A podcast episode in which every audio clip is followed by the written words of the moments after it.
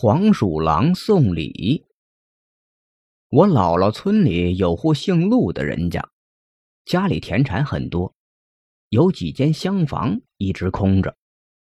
不知道什么时候搬来了黄鼠狼一家，换了别家，就算不下夹子捉住，也会不客气的赶走。可陆员外心慈面善，一再嘱咐家人不要去打扰黄家。家人就和黄鼠狼们相安无事的住在了同一个屋檐下。日子久了，黄鼠狼繁盛成一个大家族，也不怕人，大白天也出来活动。爷爷背着孙子，像模像样的在院子里溜达。刚开始，陆家人一见黄鼠狼就出来瞧稀奇，慢慢的就习以为常了。大家井水不犯河水，逢年过节的。陆员外还总要送些礼给黄鼠狼们吃。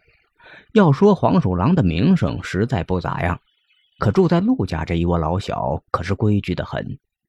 不光陆家，就是左邻右舍也连个鸡毛都没丢过。陆家在厨房存了好多的柴，每当陆家人去厨房搬柴，黄鼠狼们就探头探脑的出来看热闹。要是陆家哪个媳妇去搬，他们还会恶作剧呢，趁着他们搬柴的当，用他们冰凉的小爪子摸一把小媳妇儿的手。小媳妇儿虽然不恼，可个个嘴上功夫了得，直骂的那几个小家伙狼狈逃窜。这时候，人黄家大家长就出面，扭着那几个小的出来作揖谢罪。就这样，陆家和黄家和和睦睦的一起过了十几年。这一年，陆家要翻盖新房，陆员外犯了愁。黄家这一大窝子怎么处理呀？想来想去，决定请他们搬家。四月十五的晚上，大月亮明晃晃的照着当院这陆员外让家里蒸了几锅白面馒头，宰了几只鸡炖了，就在大院摆了几大桌。陆员外点上香。又给所有的酒杯斟上了酒，对着厢房说：“老邻居们呐，咱们一起住了这么多年，我也舍不得你们呢。可眼下家里要翻盖新房，砖石瓦块的，生怕碰了你们呐。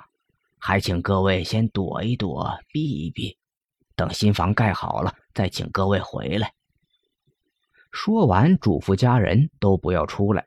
让黄家人好好享受这顿丰盛的晚餐。那天夜里，陆家人都听到了房顶上头呼呼风声，据说这是黄家人在搬家。第二天天大亮了，陆家人才出屋，馒头和鸡肉果然都被吃光了，而厢房里的黄家人也走得一个不剩。秋后，陆员外的房子彻底翻好了。又在院里上了一桌供，说是请黄家人搬回来住。其实黄家人还会不会搬回来，陆员外心里也没底。不管怎么说，那黄家毕竟是兽类，哪能通人性到这种地步？虽然说这样是宽慰自己，可这陆员外还是忍不住每天都去厢房转一圈，但一直没看见黄家人的影子。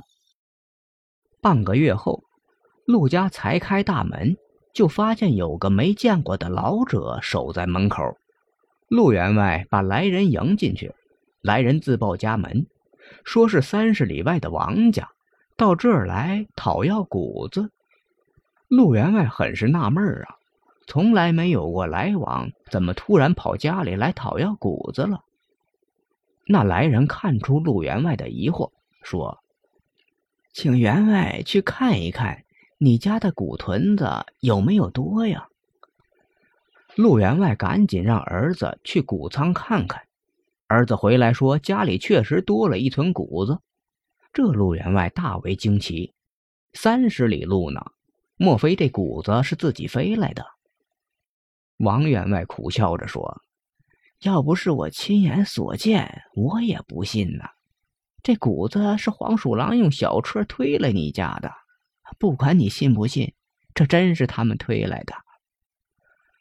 陆员外心下一喜，莫非那黄家人搬回来了？赶紧快步走到厢房，可不是，那黄家人何家老少都在，几个新生的小黄毛还在吃奶呢。陆员外赶紧命人套车，要把这屯谷子给王家送回去。王员外哭笑不得的说：“还有芝麻呢。”陆员外又命人去查看芝麻，发现芝麻也多了一屯，赶紧又让人把芝麻也搬上车。这么一闹腾，就把黄家人给惊动了。黄老爷子出来一看，不干了，气得胡子都翘起来了，围着王员外走了几圈，嘴里呜呜着什么，又用爪子拍了拍粮食盾，再拍拍陆家的地，然后一脸委屈的看着陆员外。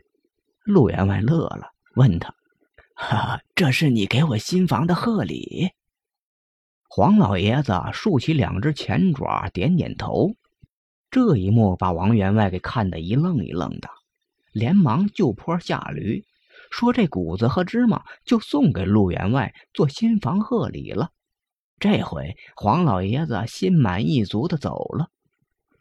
陆员外又赶紧把王员外让到屋里，让媳妇儿做了一桌子菜。两人喝了顿酒，这才知道，原来半年前这黄家人搬到了王家，吃人家的，喝人家的，却不忘旧主。临走还推了人家两屯家当当贺礼。走兽都重情重义至此，让陆员外和王员外大发感慨。王员外走时，陆员外作为回礼，把自己家最好的白面和花生油搬上了车。一来二去，两家人竟走上了亲戚。后来，两人索性结了亲家，在当地传为了一段佳话。